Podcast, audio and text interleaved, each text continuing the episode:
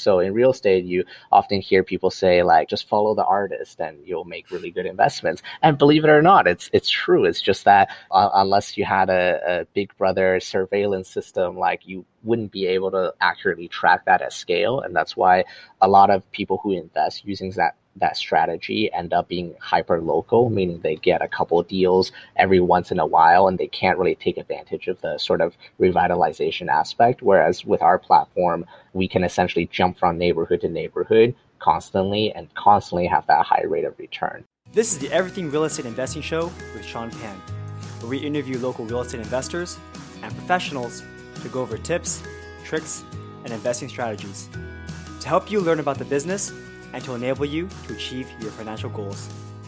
And now, welcome to the show. Hey everyone, and welcome to another episode of the Everything Real Estate Investing Show with Sean Pan. Today we have Jerry Chu. Jerry is the CEO and co founder of Lofty AI, a prop tech startup company in the Bay Area that uses artificial intelligence to predict rapidly appreciating locations. He'll share with us how his software is able to accurately predict these locations and how they're so confident in their business model that they'll partner with investors on the deal and will guarantee their loss if the deal isn't profitable in three years. If you enjoyed this episode, subscribe to the show and leave a review. We release episodes every Wednesday and Sunday and release the show notes on our site, everythingrei.com. Enjoy. All right, so thanks so much for coming on the show today. Go ahead and introduce yourself and let us know who you are and what do you do.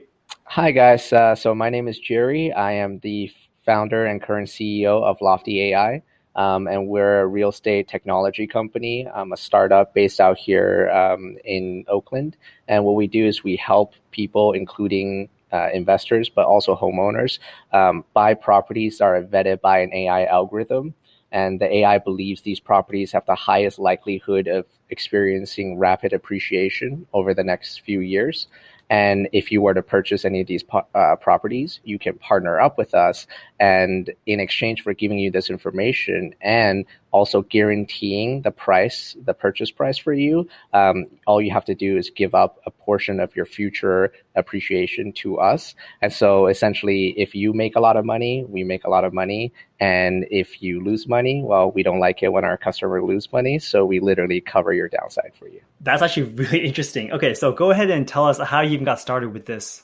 Yeah, so that's a pretty long story. The company didn't get started on this business model. We started the company a little over a year ago. It was actually June 2018, so um, last year. And essentially, how this whole thing started is stemmed from a personal project originally.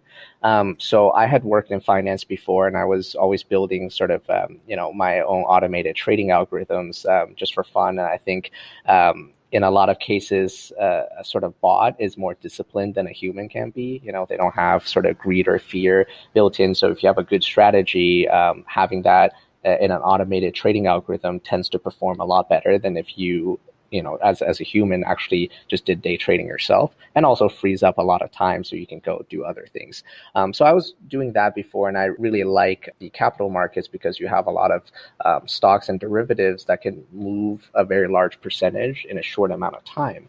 Um, and so if a market, even temporarily, was pretty inefficient, you can capture a lot of alpha that way. Um, and so I was, believe it or not, never really interested in um, real estate originally. I thought it was one of those things where it's a relatively, you know, much safer asset. You can live in it, you can rent it out for cash flows. But because of that, um, it's typically what you know, low risk, low reward. Um, but at one point, I was living in the arts district in Los Angeles, and this was quite a few years ago. Um, and just for fun, I don't know what prompted me to do it, but I was on Zillow and I was looking at property prices in my building. Um, and I noticed that the unit I was renting at that time literally doubled in price in four years, pretty much. It went from around 700, I think like $40,000 to like almost being like 1.4 million. And that was just like, that hit me really hard. I was like, wow, I didn't know real estate can move like grow that quickly in terms of uh, value.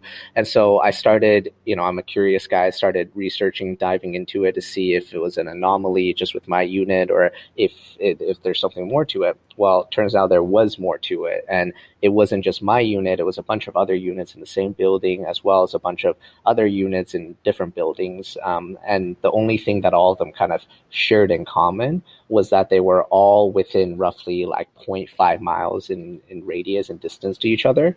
Um, and obviously, not all of them doubled in price, but the the commonality was they all appreciated much higher than what you typically expect to see. Um, and so, you know, I got really hooked on this and basically didn't sleep that night and spent like the next basically 10 hours just staying up researching to see what causes and what leads to this type of um, uh, growth in an area. And basically, it turns out that if a neighborhood is kind of undergoing revitalization, if you will, um, there's a very specific time period, typically between three to five years, where that neighborhood starts seeing an exponential growth curve on most of the properties within it. Um, and when I say a neighborhood, I mean a very granular space, so 0.3 to 0.5 miles in radius. Um, and so it turns out I just happened to be living in a neighborhood that was experiencing that sort of um, J curve of growth. And so that's why all the properties went up in value so much. Um, so then it became a no brainer of the next step. Well, how, how do you forecast this? How do you kind of, at least at a bare minimum, if you can't predict it, how do you detect it in real time so you can at least kind of get in somewhat early?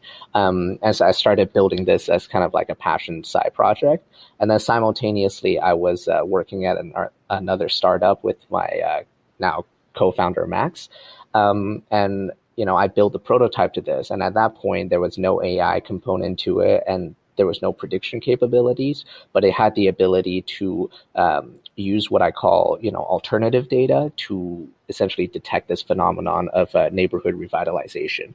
And when I say alternative data, I'll give you guys some concrete examples. Um, I can't give everything away because that's part of the moat, but um, you know, it ranges from things like the type of dog breeds in in a neighborhood. So, for example, if the number of French bulldogs in an area starts increasing over time, uh, what that typically means is that you know they're really expensive um, pets to to pay for and buy, and so what that tells you is there's people with a really high disposable income who can spend a few thousand dollars on their pet purchase starting to move into this area. And if your area is typically, you know, um, high crime, sort of undesirable neighborhood, that's a very significant indicator that the neighborhood is undergoing some sort of change.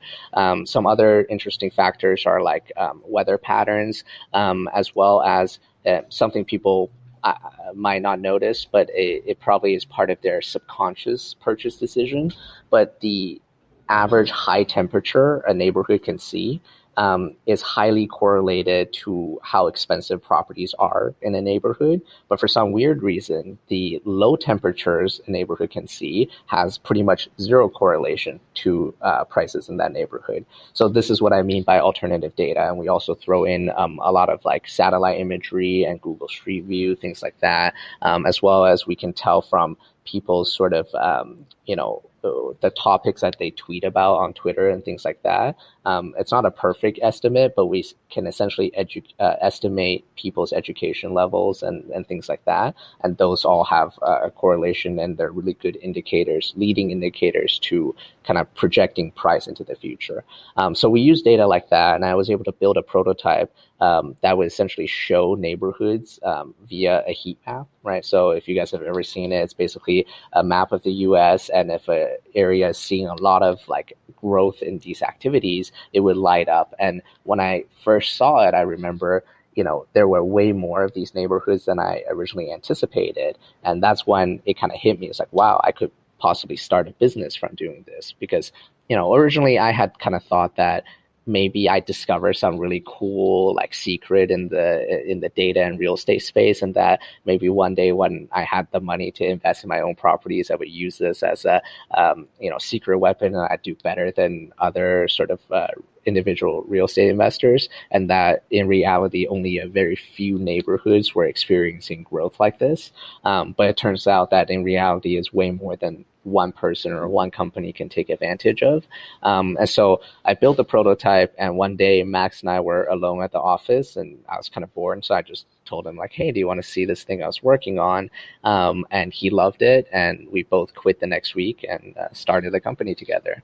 Um, and you know, we didn't start out with our current business model. Uh, the most obvious thing at that point was if we had all these cool predictions, we should sell this to real estate investment funds and um, you know development firms and things like that, um, they could really leverage this data to make smarter decisions um, and really you know uh, get a higher return on their investment.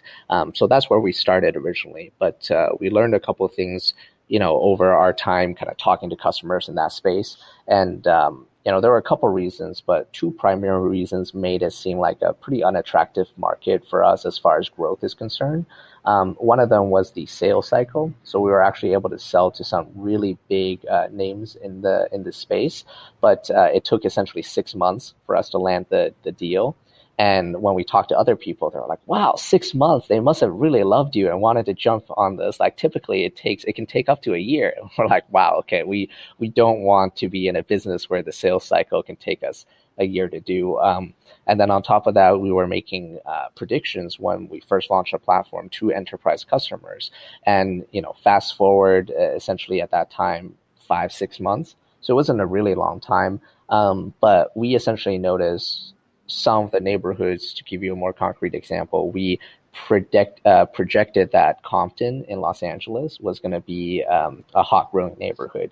And we remember pitching this to our enterprise customers, and they basically laughed at us in the meeting room and was like, "Oh yeah, like we'll just sell all of our buildings and go develop in Compton." Like basically, they they didn't believe it because of the stigma attached to the neighborhood.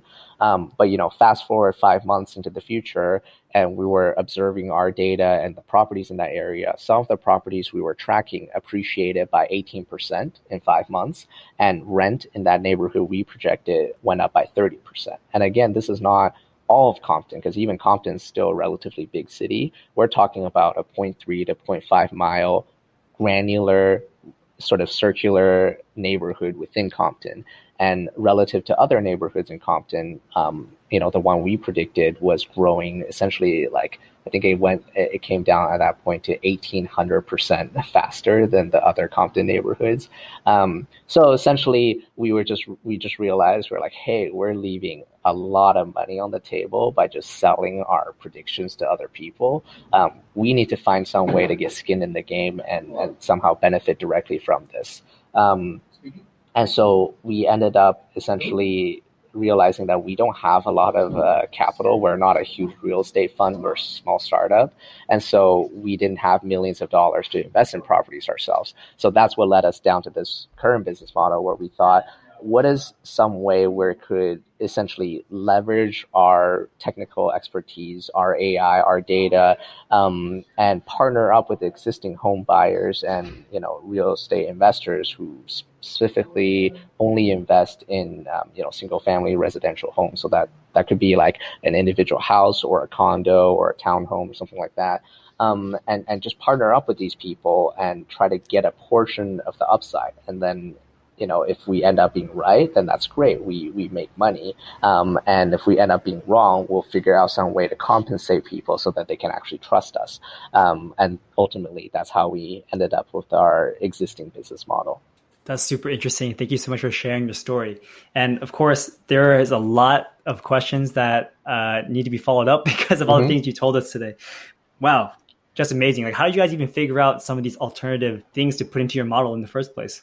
A lot of it came down, believe it or not, that like myself and my wife were kind of like hipsters ourselves. So we kind of noticed certain things like, oh, like, you know, this neighborhood is not typically very nice, but we just read something or some like a friend referred us to something and we're like, oh, but it has this like really cool like cafe that has like, uh, you know, old like motorcycles inside. And it's just like one of those super hipster, trendy, um, like coffee shops or something like that. And we would find it super early. We would go and we would make it like a habit. Like every Saturday, we would literally drive out of our way to go to a neighborhood just to go to that like coffee shop, just to have breakfast there. And over time, we would notice that it became more and more crowded and we noticed like more and more other like businesses similar to that opening up in an area and next thing you know after essentially a very short period of time like eight months to, to a year essentially like that neighborhood at least that sort of two block radius was completely transformed um, and you started seeing like you know a, a, lot of like wealthier people like you can tell from the make and model of cars in the area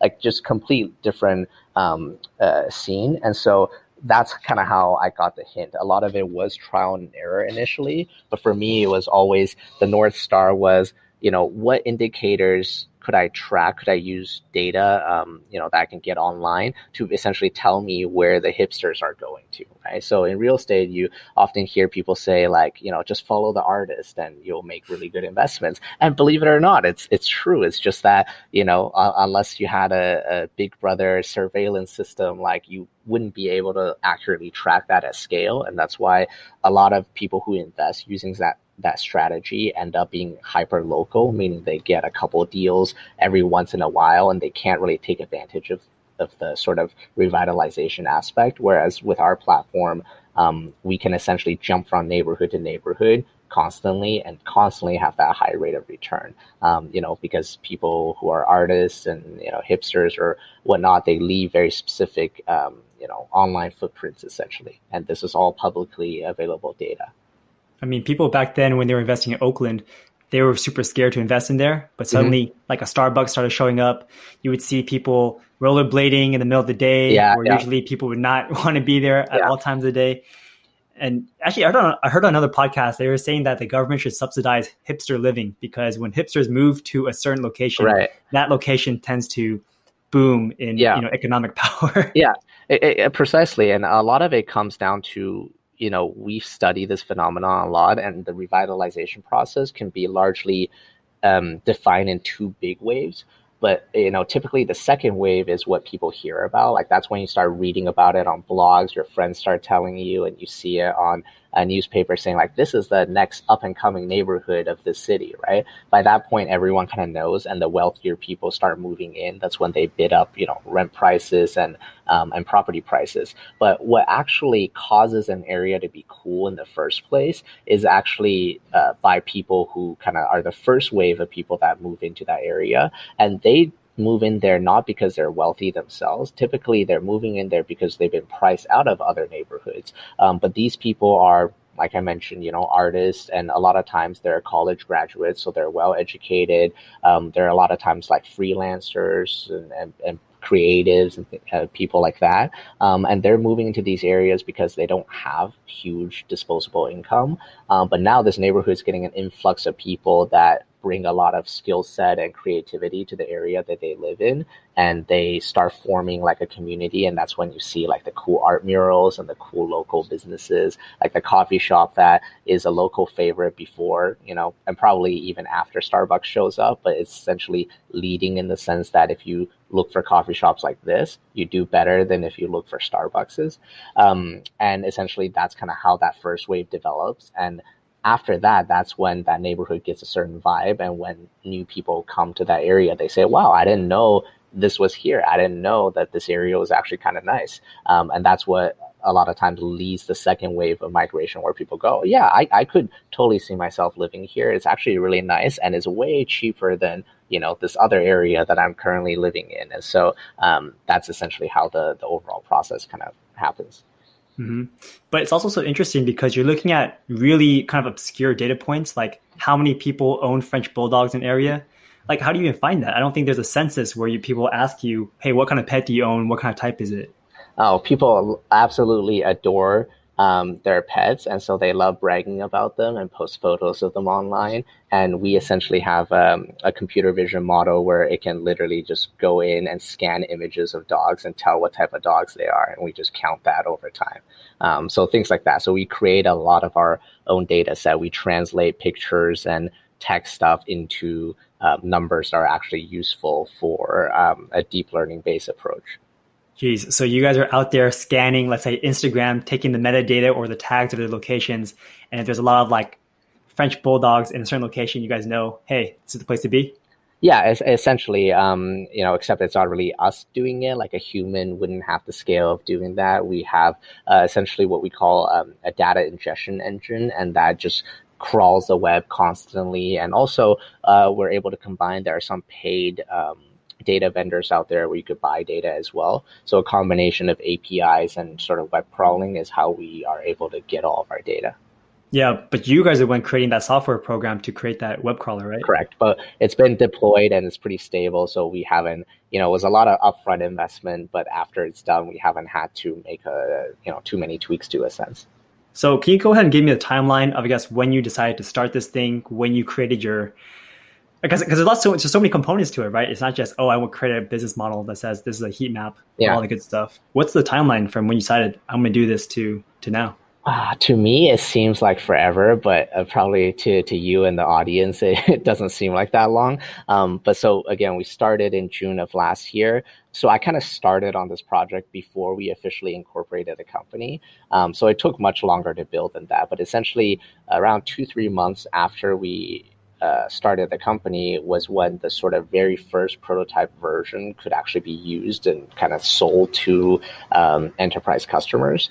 Um, and so that was around like September, October is when we could start um, gathering sort of feedback from the industry to see what they want to see on a platform. And initially, it was literally, it had no features other than the heat map.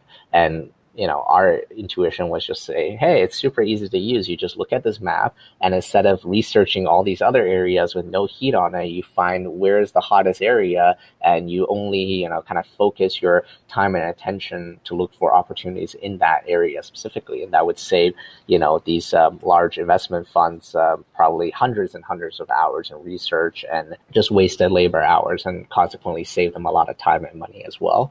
Um, but we quickly learned that, you know, that was wasn't a compelling enough model. So we started building in other features to the platform. Um, you know, they could search for different areas, and it was still mostly a heat map base, but there were also a lot of other features they can kind of play around. And you know, when the whole opportunity zone craze came out, we overlaid that so you can now find organically growing neighborhoods that would also just happen to be an opportunity zone, which then became a really good investment opportunity. Um, so a lot of our uh, customers really love that feature. So things like that. And then we apply to Y Combinator, um, which is a tech accelerator based out here. Um, well, they're actually their HQs in Mountain View, but they also have an office in SF. Um, so it was kind of a dream for us to get into this um, tech accelerator because for us we always looked at our business as a tech first real estate second type of business um, and so in May, we interviewed and essentially got accepted into Y Combinator Summer 19 batch. Um, and then from there, once we got in, Y Combinator was hugely instrumental in kind of like guiding us and really giving us a lot of confidence to uh, to to say like, hey, you know, I we know you're making revenue in this other model, but you have something really cool and interesting here, and based on you know your back testing everything, if this accuracy rate continues into the future, you should be a bit more ambitious and think about how you can leverage this internally for your own use as opposed to kind of selling it like our our our fees were somewhat expensive, but relative to how much money you could make from these properties actually going up in value, it was a very small portion of that. And so um, that that was essentially in from May to July was when we're starting to think about pivoting the business model. And ultimately, uh, in July, we decided, and it was a really hard decision because again, we were making um, pretty good revenue from our other, you know, SaaS platform, um, and we just decided to throw all of that away. Um, and if customers have an existing contract with us,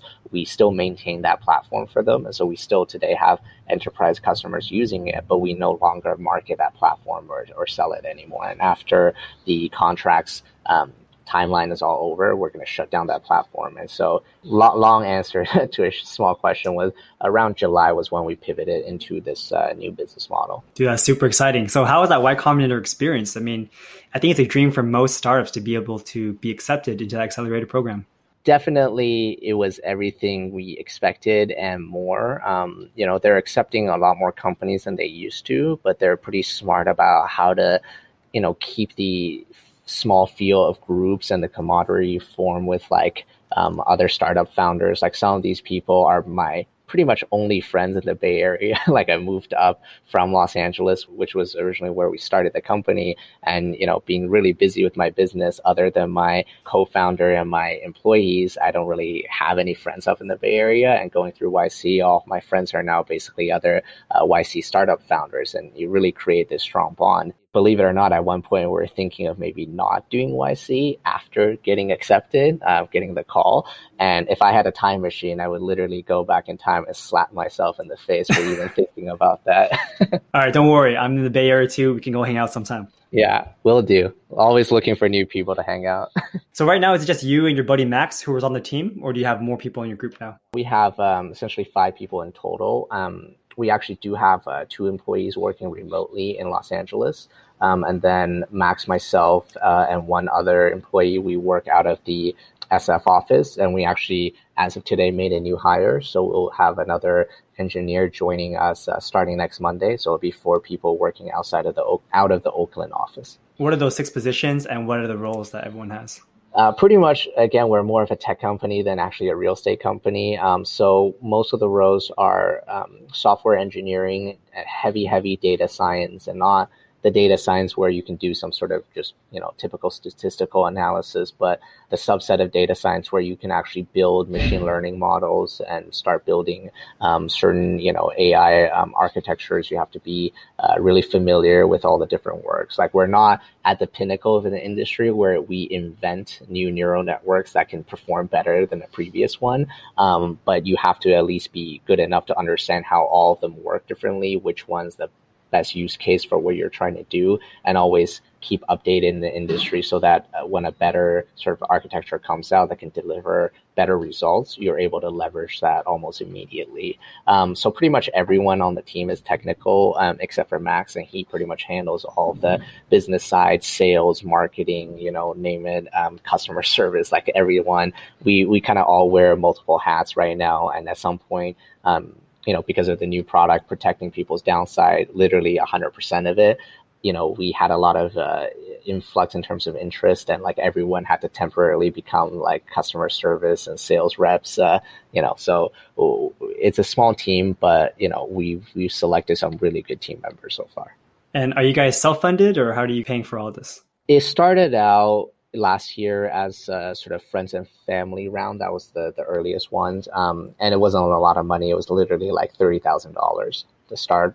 Um, but the great thing about mainly being a software company is that software typically is pretty cheap to build. Um, so that actually thirty thousand dollars was able to last Max and myself, uh, the company, for quite a bit since the co-founders were not taking a salary at that point. Um, and then we were, you know, as as time went on and we had revenue to prove our traction, and we could more and more show the accuracy of of our AI, we were able to raise more money. So we raised um, uh, around like four hundred eighty thousand dollars, and that includes the investment YC gives you. So that's the money we had going into YC, and uh, we had a really low burn um, throughout the whole summer. We kind of uh, all stayed in the same house. If you ever watched the show Silicon Valley, that was kind of how our company was, and so because of that, our our cost per month was like ten thousand dollars or less at that point. Um, and so going through that, we still had the bulk of our money left. And now post YC, we're raising our seed round, which is uh, $1 million in total. Um, and we pretty much closed uh, a big chunk of it already. And so we're just uh, trying to close out the rest and then get back to work. Hey, congratulations. I'm sure you're able to raise it really quickly. I mean, from what it sounds like, it sounds like an amazing product. And if you're able to make it really work, then you're going to for sure make way more than a million dollars. Yeah, that, that, we, we noticed the industry is pretty interesting. Like um, a lot of it is especially at the early stages, because there's not a whole lot of like tangible documentation the company can provide either on the traction or the sort of forecast side of things. It's really hard to invest based on metrics and data. So a lot of investors look at the founders and their background and whether they think this team can succeed. Um, and there's a huge bias to you know founders that have been successful previously so if you've kind of started a company uh, before and were able to sell it to like Google for $20 million or something like that, and then you start another company, it becomes much easier for you to raise money. Um, whereas for us, both, uh, well, at least for me mainly, I'm, I'm a first time uh, founder in a tech company and I didn't know the ecosystem or like anything at all. I kind of like to just bury my head and, and, work on our own company and not really worry too much about the Silicon Valley space. Um, but you know, it turns out like if they look at my background and my resume and things like that, like it's not really actually in technology. I taught myself how to code, and so I didn't have the uh, reputation of being like, oh, I went to Berkeley and dropped out when I was 19, you know, or like I'm a Stanford uh, PhD studying like computer science. Like I didn't have any of that, and I didn't have the uh, being a two time or third time founder. Um, so it was actually pretty tough in the beginning, and YC definitely helped out a lot. I, um, you know, just based on our experience fundraising, like I would say last like June, last like September around that time, um, versus how quickly we're able to raise funding now post YC,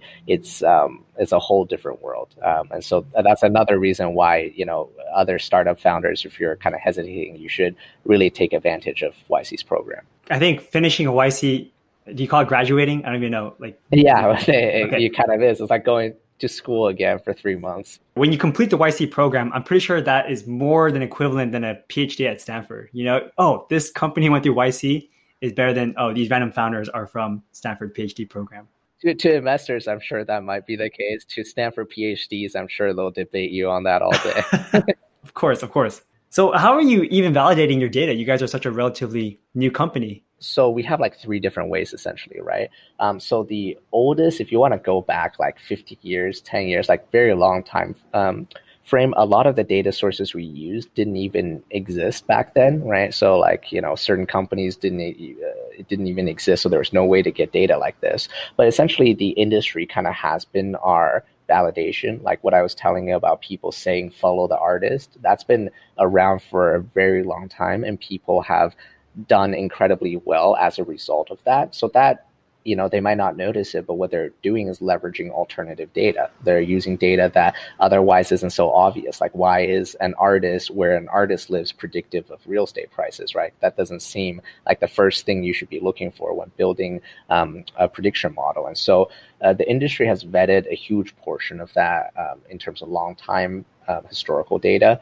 Um, as far as like historical data going back to five years, um, you know, there's been a lot of actually research done on this. So there was a report, I think it came out of Duke, I believe, where it was tracking um, these uh, 14 different sort of uh, neighborhoods under revitalization between 06 and 09. And they noticed something super interesting, which was that um, during this time period, not only did none of the neighborhoods actually see a decline in value in terms of average real estate prices there. Um, they actually all went up. The worst performing neighborhood was in um, Detroit between 06 and 09, and even that neighborhood actually went up 0.4%. Um, and so another neighborhood was Baltimore, and I believe between 06 and 09, um, you can see actually went up by 5%. And so, you know, if you had actually invested in these revitalizing neighborhoods um, before 2007, you would have actually been net positive throughout the uh, you know the last recession, uh, which is crazy. And so these neighborhoods tend to have these very interesting, unique properties um, to them, and so we're able to backtest using a lot of other people's research data and research reports as well.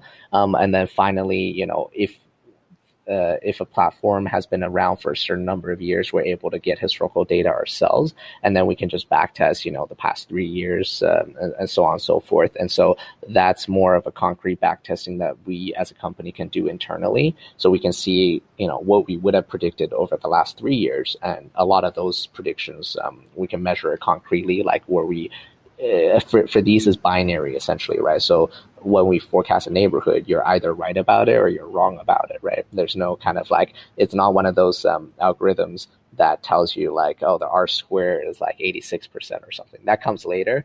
Um, so as far as determining the neighborhoods using our own historical data, um, we can see that we have a really high accuracy rate, uh, roughly 98%. Um, you know, over you know Southern California specifically, as well as a few of the other states that we we currently do this business model out of, um, and essentially we forecast the area first, and if it has in fact after three years gone up really high in value, then we deem that to be a correct prediction, and if it has gone up in value but actually not gone up very rapidly or gone up in value by a lot, um, you know, so on average, we see in our neighborhoods, you can see 40 to 60 percent um, average appreciation, not compounded after 60 uh, after three years. Um, and so if neighborhood only sees like a 5% increase or 10% increase on average after three years, we deem that to be um, a, a false uh, false positive essentially. And so uh, that's how we derive our accuracy results. And then after that, we have a secondary algorithm which uses a similar set of data, um, but then we combine it with specific property details. So, like, you know, the square footage, the number of bedrooms and bathrooms, some basic information about properties currently for sale in that area. Um, and we can essentially uh, then detect if the property is overvalued or undervalued. And essentially, on our platform, our recommendations are properties that are in these hot areas that are also undervalued. Um, and that should theoretically, at least statistically speaking, give the high that property a higher chance to appreciate over the next three years than other properties. And so um, we can basically use the same model and just go backwards in time and figure out if we were right or wrong at each of the uh, time frames. And that's how we're able to be so confident. So just to summarize, you're basically looking for properties that within a three-year time span of your prediction will go up about 50%. Yeah, essentially. So 40 to, to 60% range. Um, I mean, you know, if it goes up like 39%, we'll probably also include it in there. It's, it's high enough. It's about relative to other areas, right? So if overall the market is not doing well and you know other neighborhoods are tanking and our areas are going up 10% we you know relative to another area going down negative 10% that's still a, a great um, sort of improvement uh, relatively speaking. And so we would count things like that as well. Mm-hmm. And then when you're saying that this property is under market value, are you saying that you're only looking at properties that are on the market or are you looking at like all properties in a territory? Um, well, so in terms of historical data and kind of testing our own results, um, we look at pretty much all the properties that have been sold over that time frame, right? Um, in terms of what our customer currently sees today, its properties that are currently available for sale. Otherwise, you know, if you're interested in buying something, but you know the property isn't on the market, it makes it even if it's a great opportunity, it makes it kind of hard for you to act right away. But basically, it's like here, this area is good. Try to find homes in this area. It, essentially, yeah. So we'll basically show you like four properties in a very granular region and say, and we rank them for you. But pretty much any of the four, um, you know, that you take a look at, if the condition is also good, is an incredibly good buy um, as far as our AI is concerned. I'm just curious too because I, I, I mentioned this in another podcast, but I did some small AI stuff before my past. I was mm-hmm. trying to learn how to do self-driving car technology. So we use convolutional neural networks. Mm-hmm. And from what I understand, you're just basically putting data into this black box, this yeah. neural network that you're creating, and then it spits out an answer, right? It spits out one direction or another, like turn left, turn right, accelerate or decelerate. Yeah. I guess in your case, you guys were saying yes or no, right? That's like your output is good buy, bad buy in this location. Yeah, and we, we do use convolutional neural networks as well, but that's more for the beginning part when I was talking about, you know, sometimes a lot of our data are raw images and we use that to detect certain features. So it's you know we extract information from a photo using that technique but our uh, main algorithm is just your typical um, deep neural network that can you know predict on something that's supervised. In this case it's uh, a binary result of yes or no for neighborhoods and then the next step is supervised on actual um, home prices that have been sold recently. And so we can tell um, if our predictions are correct or incorrect. So i'm just trying to understand from like a business perspective why do you guys need more data scientists for if you're essentially just collecting data and then putting it into these black boxes? Yeah, there's a lot. I mean, that's essentially like in a one sentence summary what happens, but there's a lot of like feature engineering, data cleaning, and a lot of like statistical analysis that ha- has to happen at the beginning before you even start feeding the data in.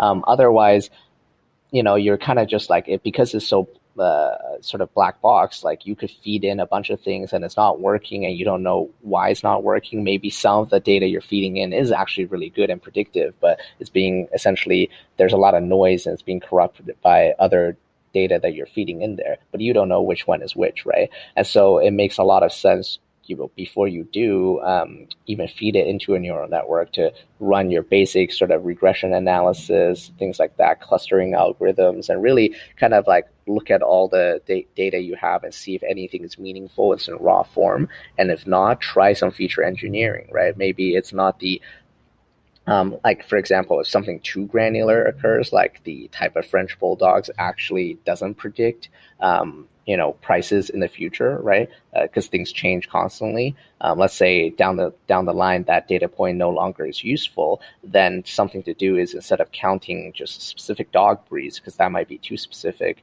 you can count just you know the number of pets in that area. Maybe the number itself is um, correlated to pricing or something like that, like something with pet owners causing neighborhoods to, to go up in value. Um, and so these are all feature engineering where you could take your um, raw data and like do some basic mathematical manipulation and essentially come up with a, a, different set of data from the raw form. And so all of this has to happen at the beginning, and it's uh, what you need people who are you know experts in that area to do. Otherwise, it becomes you know you can't just have a neural network and start feeding in stuff. And you know occasionally that might end up working, but most of the time you won't get the best results, and you also won't even know why you're not getting the best results, which makes it really hard to improve upon it. Yeah, I mean that's the frustrating part. It's like you don't know what's important and what's not important because um, your network itself creates these random weights mm-hmm. that you can't even decipher, oh, you know, by reading it. So, like, yeah, how how would you even know if French bulldogs all of a sudden have no correlation to your appreciation of value. Yeah, so that's why you have to just monitor the uh, walk forward sort of result of your model constantly. Um, and that's why you have to constantly retrain the model based on new data so you can see how the accuracy is adjusting. And then from time to time, you have to basically go back to the first step and break down your sources again using the new sort of data you've gathered and see if that's still, uh, if there's still some sort of correlation um, to mm. that specific data source alone by itself. So it seems like you're a pretty bright dude, but you didn't learn CS in school. How did you? I don't know. How did you learn all this stuff, and how long ago did you start learning it? Um, I started learning it while I was, um, you know, working in um, quantitative risk management. I was um, looking into like building, you know, trading algorithms, um, and so that's kind of how I first started with programming. Um, and then from there, I was still not super comfortable because the programming I did was mostly mathematical, right? So it's like, you know, I was building functions, but within the functions, I was just literally hard coding mathematical algorithms in there that I knew how to do like with pen and paper. And I would just like translate that um, into into software. Um, and then, you know, but I had no knowledge of how to use APIs, how to get data, how to like deal with databases or, or cloud infrastructure or anything like that. Um, and I guess to sum it all up is just like, I guess, trial by fire. If you really want to do something and you know you just end up making a decision like i'm just going to do it myself instead of relying on someone else um, it's incredibly frustrating in the beginning uh, the learning curve is really high but once you kind of get past a certain area, it's almost hard to tell when it happened. Your level of learning becomes accelerated because I have to literally do everything from scratch myself. Um, like one project, I would learn probably like 20 new things about software programming just from doing like one project for fun. Um, I would learn all different aspects of programming, front end, back end, all that stuff.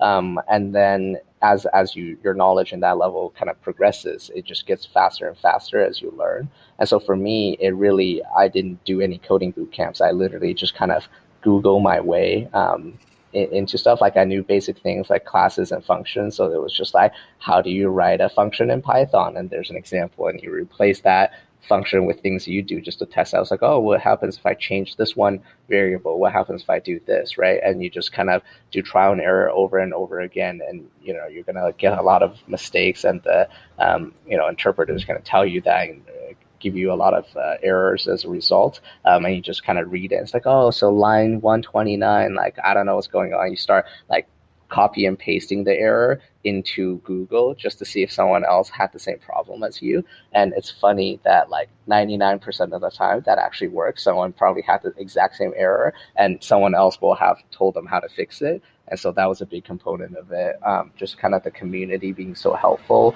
um, for each other. And then eventually, as you get better, you no longer need to do that. You can kind of read it yourself and be like, oh, I didn't do that. Or like, oh, I accidentally did this. Um, so just really like challenging yourself essentially and, and not being too scared. Like people are, it, it's really weird. I notice some people who first start coding and learning how to code, they're like scared to run their program. Like, oh, what if something bad happens and it like bugs out? you know, you're not responsible for like the Federal Reserve's like, you know, uh, setting their benchmark rates. Like you're, no one's making you do something that's has a huge costly component. If you're wrong, you're literally just building software for fun um, with yourself with like useless, you know, test dummy data. Like, what's the worst thing that could happen, right? And so just kind of taking that first step and and not being worried about it. For me it was the motivation came from just finally being so fed up because i was looking for a technical co-founder. And it's super difficult because you're the guy with like a business idea and you have to go to someone really really smart and convince them to not work at google and come start a company with you. And you have no money and you never raised money before. It's just it, it was such a difficult challenge. And for me it was like you know, if I could do higher level mathematics, like really how hard could it be to to learn how to program myself? At least enough where I can build like, you know, what they call the MVP or the prototype essentially. And then once I prove to people like, ah, see, I'm I'm onto something, then it might be easier to convince people. And so that's kind of the route I took.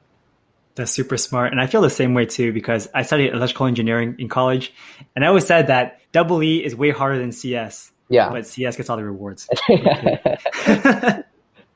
So can we go back and can you reiterate your business model again? Because I think a lot of people will be interested in using your guys' services in the future when you open it up to the public. Um, uh, it actually is opened up to the public already, and we already have existing customers for it. Um, we actually have two different business models, two different products, if you will. Um, depending on what the customer is looking for, one will be a better fit for them. The first model, the one I talked about at the very start of this, is basically, you know, we tell you which properties to buy. And if you end up buying a property, you have the option to partner up with us and sign a contract with us.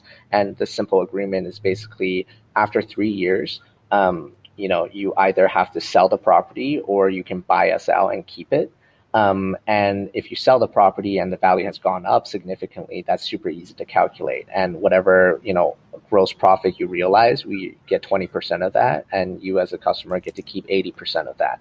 Um, and if you buy us out, what happens is in the contract it stipulates we use the median home value of your neighborhood and we track that over the three year period. And let's say the median home value has gone up by you know 10%, then we just apply that to your purchase price and we say you know on paper you've seen a 10% appreciation, so you can buy us out for 20%. Um, of that. Um, so those are sort of the, the gain scenario.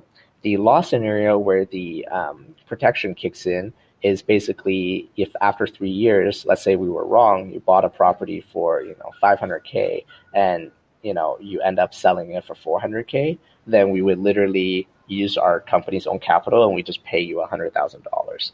Um, we don't cover the closing costs, but we literally just at least make sure that, you know, um, the, the purchase price you, you got is guaranteed. So that's one product, right? That's for people who are really concerned about like maybe in the next three years something's going to happen the real estate market and they want to be uh, protected financially and in exchange are happy to give up if they were wrong about that they're worried for nothing they're happy to give up any um, you know a portion of their gain um, to us as a company uh, the second business model is um, more straightforward and probably will be preferred by a majority of people. So in this business model, we actually give you money up front. So essentially, we give you 10% of the uh, home's listing value and it's a non-refundable premium. So you can use that for your down payment. You can go out buy a car go on vacation. We don't really care. But in exchange for giving you that money we have the right but not the obligation to buy back that property from you three years later for your original purchase price plus 5% of the appreciation right? So what that means is you know if we were right and uh, this pro- this neighborhood starts growing very rapidly, um, we essentially get to buy back your property at a lower price than the market value, and we can later reflip it ourselves at the market value for a profit. Um, and in exchange for potentially us seeing this opportunity, we give you money up front um, so that you can, you know, spend it however you want. And most people, I believe, will end up using it for their down payment. You said ten percent kind of like a bonus, or is that ten percent goes towards the purchase price when you buy it back from them? Um, the the ten percent is literally just a non-refundable premium. It's the price we pay you to get the right to buy back that house, um, you know, that property at a later time for a set price that we decide on today. So, for example, they say the set price is a million dollars. You're going to give them a hundred thousand today three years later give them a million dollars to buy the house and a 5% kicker on their profit? Yeah, so we guarantee you if we buy it back from you, you at least get a 5% um, appreciation that you get to see. Um, and so essentially for us, we would not execute on this agreement unless the property has gone up by more than 15% in this sure. case. Um, and so if our predictions are right and the neighborhood is going up on average by 40 to 60%, then of course we would call on that option and we end up making quite a bit of money. But you as a consumer, you're not kind of completely screwed because we gave you the money up front that you know has real utility to you today um, and on top of that at least we gave you five uh, five percent of the the upside so you see some upside but in this scenario we don't cover any losses so if we were wrong and this property actually goes down in value we just wouldn't execute on the contract and you just get to keep our upfront premium um, and then we just walk away from the deal that sounds super exciting it's really smart business models I uh, commend you for thinking of that. Thank you. I appreciate it. It's it's just kind of being forced to think creatively when you don't have like you know billions of dollars to deploy and buy properties yourself. That's right. So what's next for you guys? For us, essentially, you know, just just to scale and grow the company, reach more customers, um, because it's such a weird uh, business model. Most people are they're like intrigued but kind of hesitant because they're not quite sure exactly how it works. So for us, there's a lot of hand holding at the beginning. We, um, you know, keep very close contact with all of our customers. They can call and email us anytime, and we just help them out with any of their process. Um, and it's very easy for them to reach us essentially. And so that gives them the comfort um, to leverage a new model like this to actually purchase real estate. Um, and then on the company side, you know, we've done some calculation and essentially um, we can get to based on the expected value of these contracts, assuming our AI is correct over the next three years, we can essentially get $100 million in annual revenue uh, if we just have 4,000 profitable contracts per year.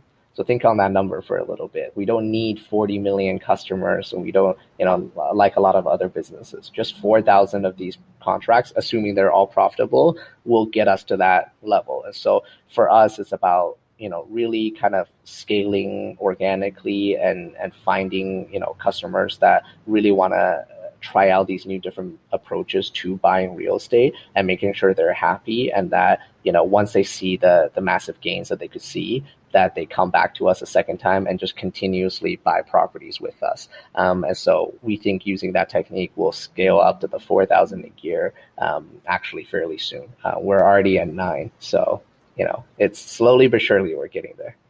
That's super exciting. And, you know, honestly, I love hearing more prop tech stories because real estate is a very old industry. Mm-hmm. You know, it should be updated to 21st century levels. Correct. Yeah. For for us, it was like at least for me personally, you know, when I took that real estate, we had talked a little bit before the show, but when I was taking that real estate course in college and I was like, oh man, real estate seems really boring. I like not that interesting. A big part of the reasoning was because, you know, you would have like I actually tried to buy a property before in LA and I would go into situations where, you know, I would be in because I didn't know exactly which neighborhood I wanted to be in. Um, I was just kind of filtering based on price. And because of that, I, for the open houses on Sunday, I would have to drive between five different neighborhoods. So I only saw five properties, but literally took like seven hours and I was just exhausted. And every time I saw a property, my agent would say something like, "Oh, like if you make an offer for like 1.475, like you'll probably get the house." I'm like,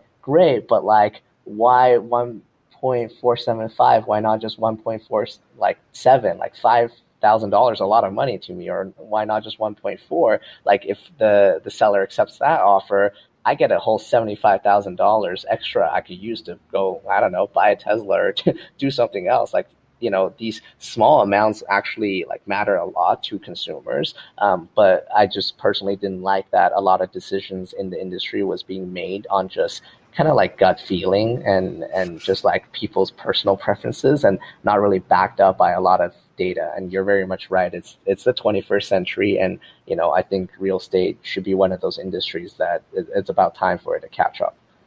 Yep, I'm pretty sure we're going to hear you in Bloomberg and Forbes and all these other uh, Fortune magazines very soon with Lofty AI. So, how could people get in contact with you?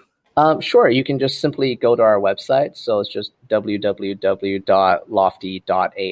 and you can read about our business model. You can sign up, log in, contact us. There's literally a phone number there you can call, and you'll be able to reach us and learn more about the business. Or you can also, you know, find me on LinkedIn, um, send me a request. I'm happy to connect with people on there um, as well. Well, Jerry, thank you so much for your time and letting us know about your exciting project. I'm really, you know, excited to see where you guys go in the future. And yeah, I'll catch you guys around pretty soon. Thank you so much. All right. Thanks, Jerry. Take care. Here are some of the key takeaways from this episode. As an investor, you typically need to have knowledge of a neighborhood to do well. As we know, things vary from block to block, and it's hard to scale that local knowledge. Lofty AI eliminates that by using data to predict your highly appreciating locations and offers two interesting business models.